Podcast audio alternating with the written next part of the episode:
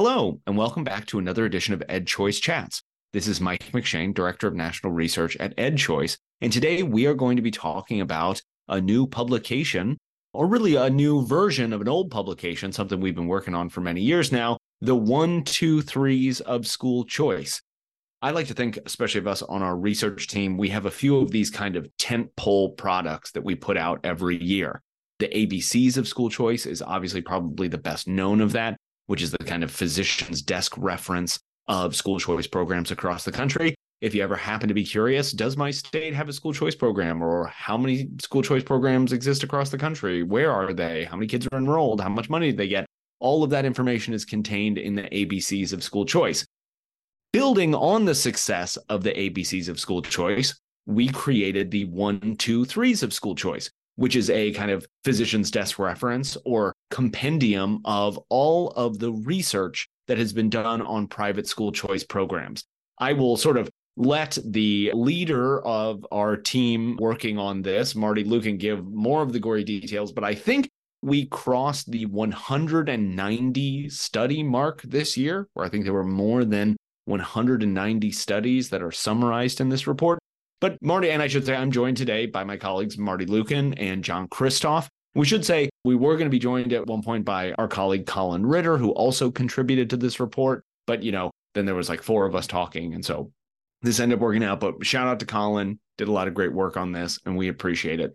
But Marty, since you were kind of running the bakery on this one, maybe you could just sort of give folks the big picture. Like, what is the purpose of this report? Maybe a little bit of history, like kind of how it came to be. But what are we trying to accomplish with the one, two, threes of school choice? Yeah, well, thanks, Mike. And again, thanks to the whole team. This really was a team effort. Colin did and John, you know, you guys did a lot of work on this.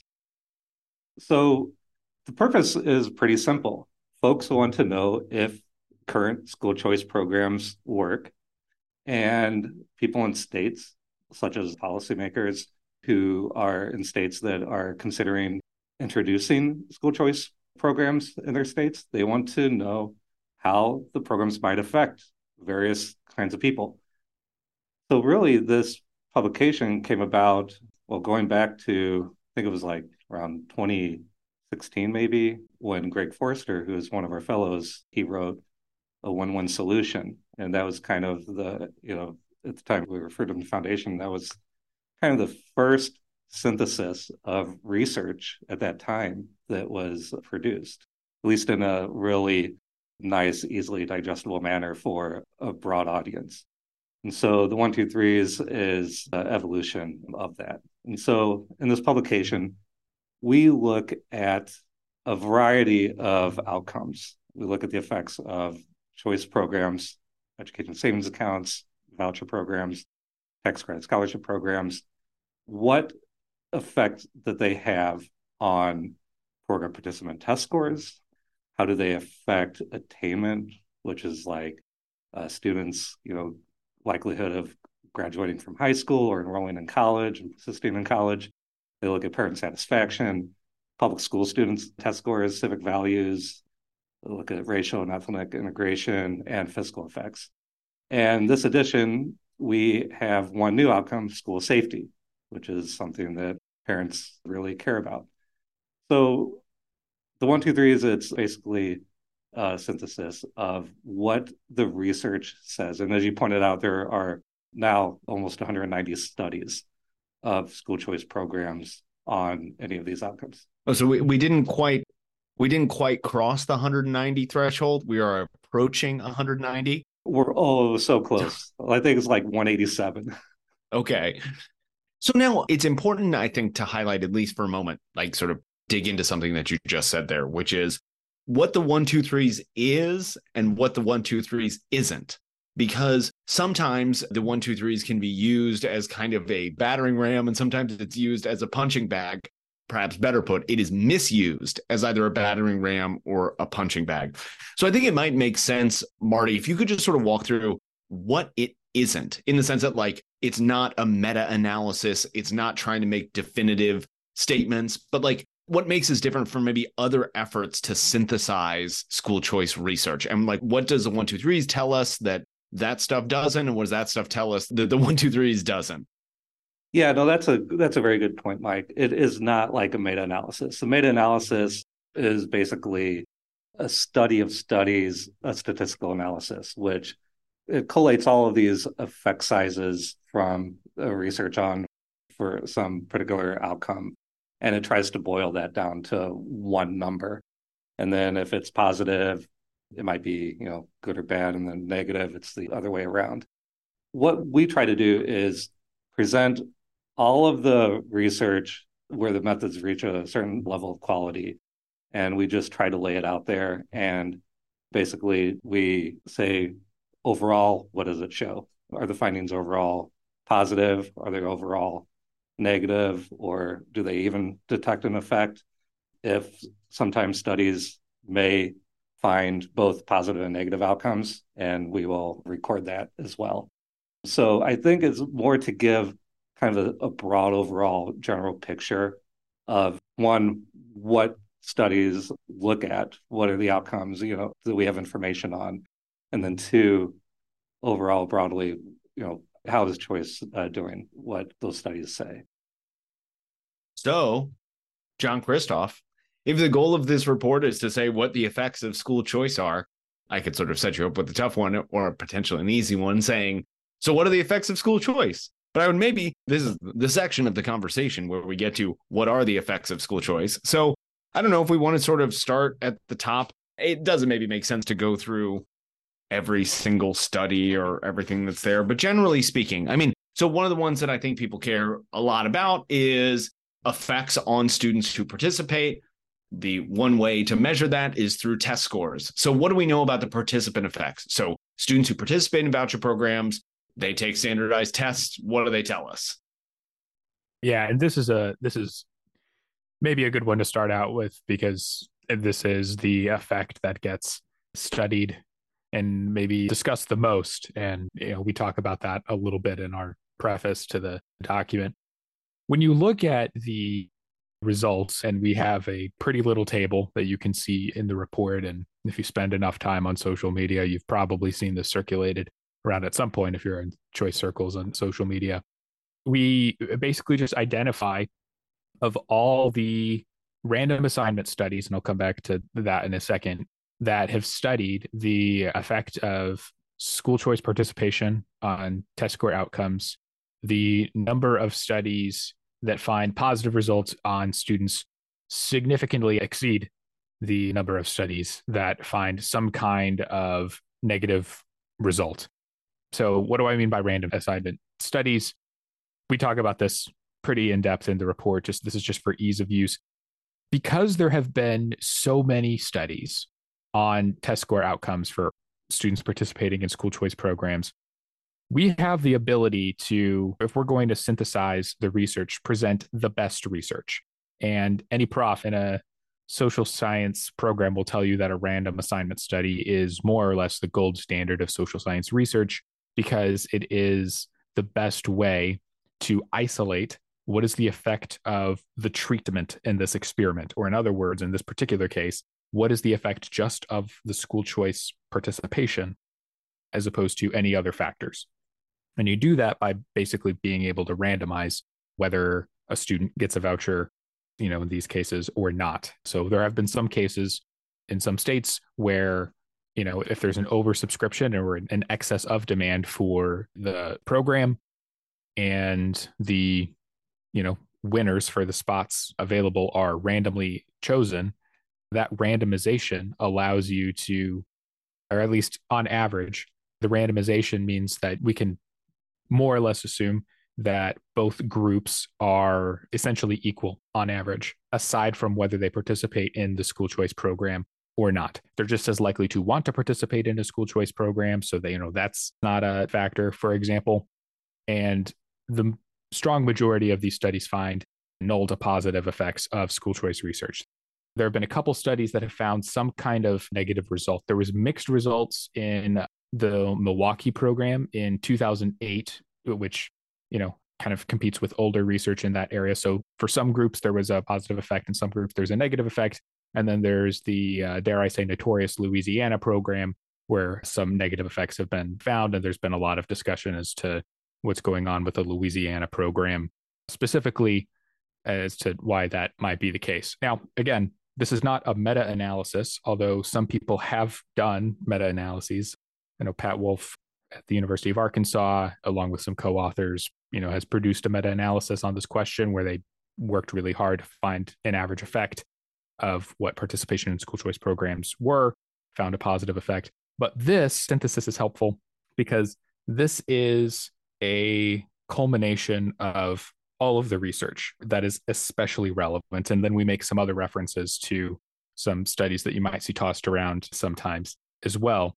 So, you know, this isn't a one pager. I mean, we do have a one page table, but we are not trying to, you know, whittle down the studies that we think are helpful or or most important. We think this is good research that has been done on this question of what effect does school choice have on test score outcomes we find that generally there are positive results in this area. And you know with some weird ones we're not hiding those. We're not creating our own guide. We're saying this is a standard by which you would want to uh, figure out your own path learning about school choice research. And you know we just present it all.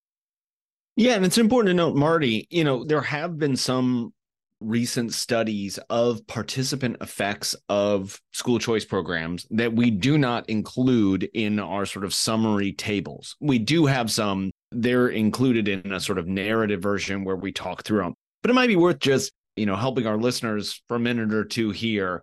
Some of these more recent studies, I know sometimes a criticism of this report is like, well, why aren't they included? Could you give us the brief kind of lowdown? John sort of already touched on it about the value of random assignment studies and others, but sort of broadly speaking, sort of why those studies. If someone wants to skip the podcast to this point to say, like, hey, why is an XYZ study in here? Why isn't it? Yeah, so there are some studies that have been done on programs in, for example, Indiana, Ohio, also Milwaukee too, which do not use random assignment and these are studies that use matching techniques. And so a matching study is basically you take a student that's participating in the program, and then you try to find, based on a, a certain set of information, it's virtual twin, so to speak. So you try to find someone in the public school system which looks like this individual. They might be in the same district, they might have a similar or same household income level, they both are ELL or they both are not, et cetera, et cetera. And then you have your treated group and then this matched comparison group. And so you just compare the outcomes of the two groups in that and then get your effect size. Now, the issue with that is that there are also a lot of things that cannot be measured. So we can only measure on things that we can observe and that we can measure. But there are all sorts of things that we can't measure as well. For example, someone's level of motivation is one kind of classic example.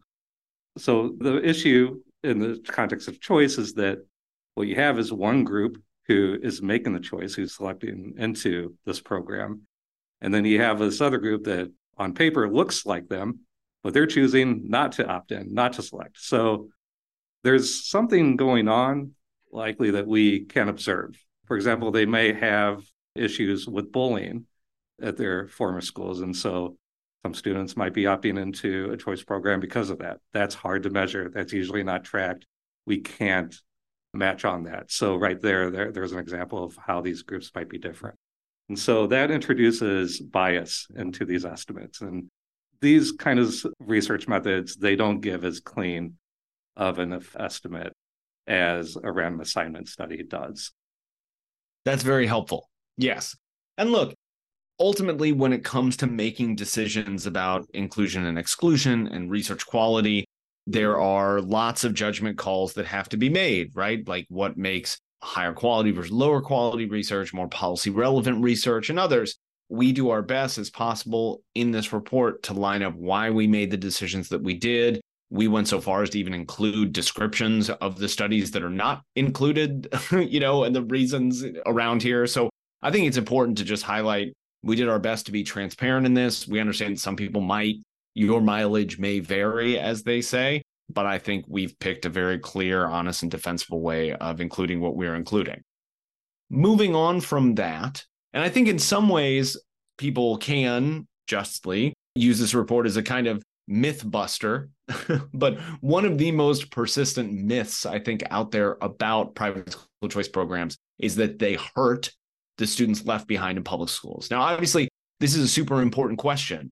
If we had reason to believe students leaving with vouchers cause public schools to be much worse off, it's not 100% clear to me that that would necessarily be a bad thing because I think those kids have a right to a quality education. And if they're not getting it, we should do our level best to get them what they can. But I think it's a perfectly reasonable thing for folks to be concerned about. John Kristof, can you give folks a kind of sketch of the research literature on I guess what we refer to as the competitive effects, but is really functionally what happens to kids who are left behind in public schools when voucher programs or, other private school choice programs are introduced. Right. And Milton Friedman, who, you know, quite arguably the earliest advocate for school vouchers as we know them, and therefore the private school choice movement in general, one of his original arguments for school choice is that it would make public school system better through these pressures then. There's actually like consequences to you know how good your service to your community is how good the educational services to your students are both in an academic sense and in a social and emotional sense as well. So you know milton friedman and you know we are more or less his intellectual legacy so we also believe that public schools will be better off in the long run when school choice exists and some students switch the school type that they are going to. And the evidence for this being the case is, I think, pretty outstanding, pretty strongly positive. The numbers are that there have been 29 studies that have done competitive effects research on private school choice, and 26 of them have found positive results. And it's pretty significant. And this has been as the most recent studies in 2022 for the Ohio Educational Choice Scholarship Program. And this research goes all the way back to 2001 with Florida's Opportunity Scholarship Program. So, like, this research has been going on for a while, and we've been finding pretty consistently positive results throughout the time. There's one quote in particular that I, I think we've included in the report from one meta analysis of these competitive effect studies, which again, we're not a meta analysis. This is a synthesis publication, but there has been a meta analysis done of this. And they say there essentially uh, is little empirical argument here that public school students are going to be harmed. And uh, yeah, little justification to use that as a reason to dismiss private school choice programs. The evidence here is pretty strong, regardless of your perspective, regardless of the you know method type that you do, regardless of where you're studying it, when you're studying it, how old the program is. The effects here are pretty strong. Now, I want people to check out the actual report. So we're not going to go line by line through every finding that we have in there. But Marty, I did want to throw out we included a new category this year. Could you sort of explain to people what we included, why we included it, and what we found? or what we synthesized? Yeah, so we included one new outcome school safety and climate. And this is a category, well, first of all, this is an outcome which, as we know from a lot of our polling and survey work, this is one of the things that parents not only care about, but they tend to rank highly among the various different factors that go into their decisions for school making. This tends to rank, you know, in the top three items of things that they care about when it comes to their kids' schooling. And so these are studies that measure things, various like safety related issues like student bullying, physical conflict in schools, gang activities, drug related or alcohol related problems, discipline issues, and so forth. And overall, so there have been eight studies that we identified and included in this edition of the one, two, threes. And every single study has detected positive effects. Not one study detected any negative effect when it comes to school choice, um, choices uh, impact on school safety. And I'd also like to mention, too, that we have, in addition to this new outcome, we do have a new section too. So one, two, three is this is one of many research syntheses that have been conducted going back about 20 or more years. And we've identified about almost 30 other research synthesis on private school choice research. And so we tried to also collate those and we've included and try to summarize those and the one, two, threes as well. So definitely want our readers and audience to check that out too when they get a chance. Yes, that's very important. And we've been spending some time here talking about two of the categories that rely on standardized test scores. And it's important for folks to recognize that obviously there's much more included that in the one, two, threes, because we think that there's a lot more happening in schools than is measured by standardized test scores. It's the sort of researcher's dilemma that standardized test scores are usually easy to get your hands on. They're administered a lot. And if you want to make comparisons, especially if you've got different groups of people but have all taken the same test, there's a very natural temptation to make them the sort of sum of all things, right? Which they aren't. And so we're very happy to include in all of these. But maybe I want to close by asking each of you a kind of big picture question, which is sort of obviously this is a massive report and kudos to you for all of the hard work that you all have put into this, synthesizing this, going through, making all the difficult decisions. I know there's been lots of agonizing. Should we include this study or not include this study? Or how should we classify different findings? What are some hard and fast rules that we can make to try and make this as fair and transparent as possible. But if you, you know, if you're talking to someone and you only had, you know, one takeaway that if people, you know, were just flipping through and you hoped that they captured one thing from this entire project. John, I may throw it to you first, but like, what is the one thing you hope people walk away with from the one, two, threes? I hope the main impression that people can get that I think is pretty uncontroversial is that school choice research has a very rich history. And if you're interested in educational choice, honestly, whether you're, you know, have presuppositions for it or against it, I hope that you can look at this study and appreciate how much work has been done to try to understand what effect it has so far you know, school choice has a lot of momentum behind it right now. There's been a lot of exciting legislation passed recently, but that doesn't mean necessarily that it's the Wild West right now, that we have no idea what's going to happen. There is a lot of really strong research that has been done understanding the effects in a lot of different ways. I'm going to cheat and do a second thing that I hope people recognize. And this is just kind of hammering home something that, you know, we've, we've talked about a little bit.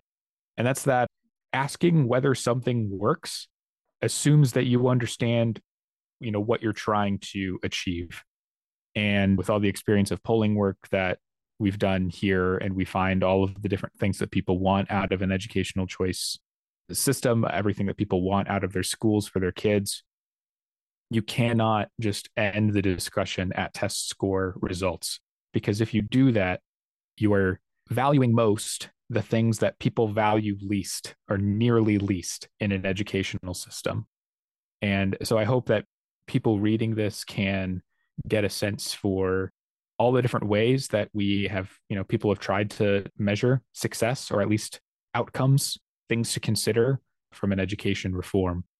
Honestly, the education reform movement, school choice or otherwise, has significantly shifted what it has cared about in the decades and decades that it's existed, going all the way back to, you know, the 1970s, honestly. What we cared about when the NAEP test was created is different from what we care about now, left, right, and center, or at least what we prioritize.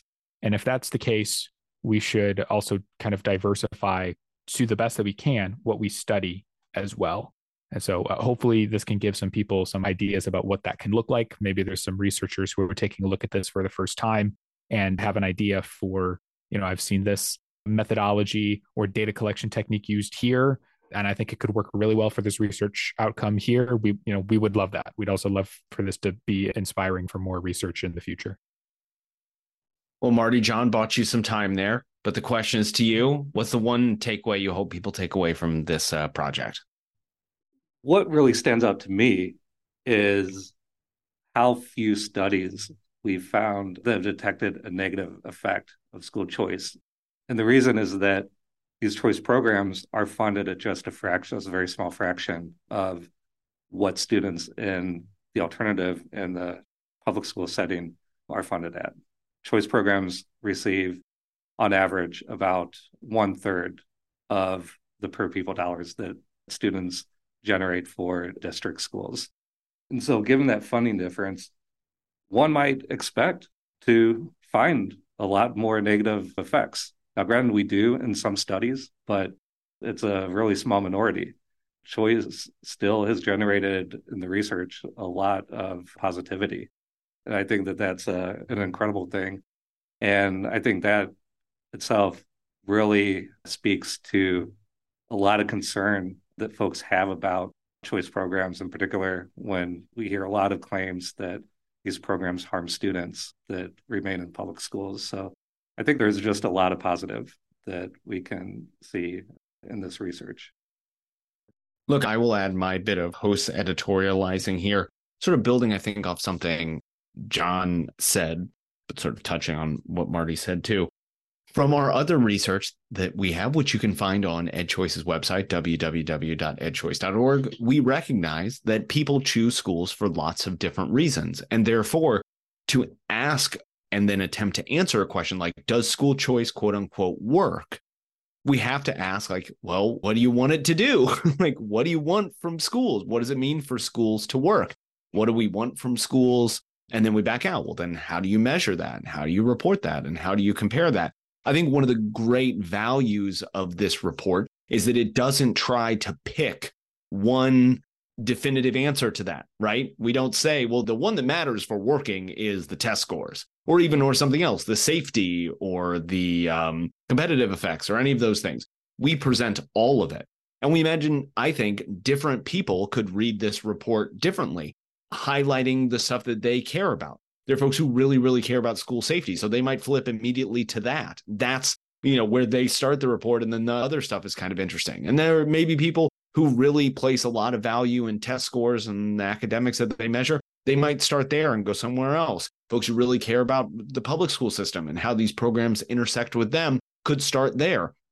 It's almost like a choose your own adventure novel, right? You can find the thing that matters most to you. We don't try to say this is the one thing, this is the one yardstick that school choice should be measured by. There are lots of different people who choose for lots of different reasons. We live in a big, diverse country where different people want different things out of schools. And I think the, the beauty of this publication is that it allows for all of those people to learn about things that they care about, understand the studies, and go through the bibliography that's in it and find the actual studies themselves. So I think it's a wonderful resource. I think that you all and the rest of the team who put it together, and we have to give a shout out to our communications folks and others who lay it out and make it look beautiful and, and push it out into people's social media feeds and into their email inboxes. And kudos to all of them for everything that they've done. But I think it's a really valuable resource that people can get a lot out of, provided that it is used properly and not misused. Well, John, Marty, it was a pleasure as always. Everyone can head to our website, www.edchoice.org, to see the one, two, threes in all of its glory. We've done like SlideShare versions of it where it's really easy to flip through. We also have a more sort of text based version where you can get all of the reasons why we did the things that we did and our own sort of ruminations on what all of the findings tell us. So, I mean, without further ado, you all should do that now. Stop listening hit pause, hit end, and go, to it. So I'm going to stop talking. I hope you all enjoy reading that. Thanks, as always, to Jacob Vincent, our wonderful podcast producer, who's going to put all of this together.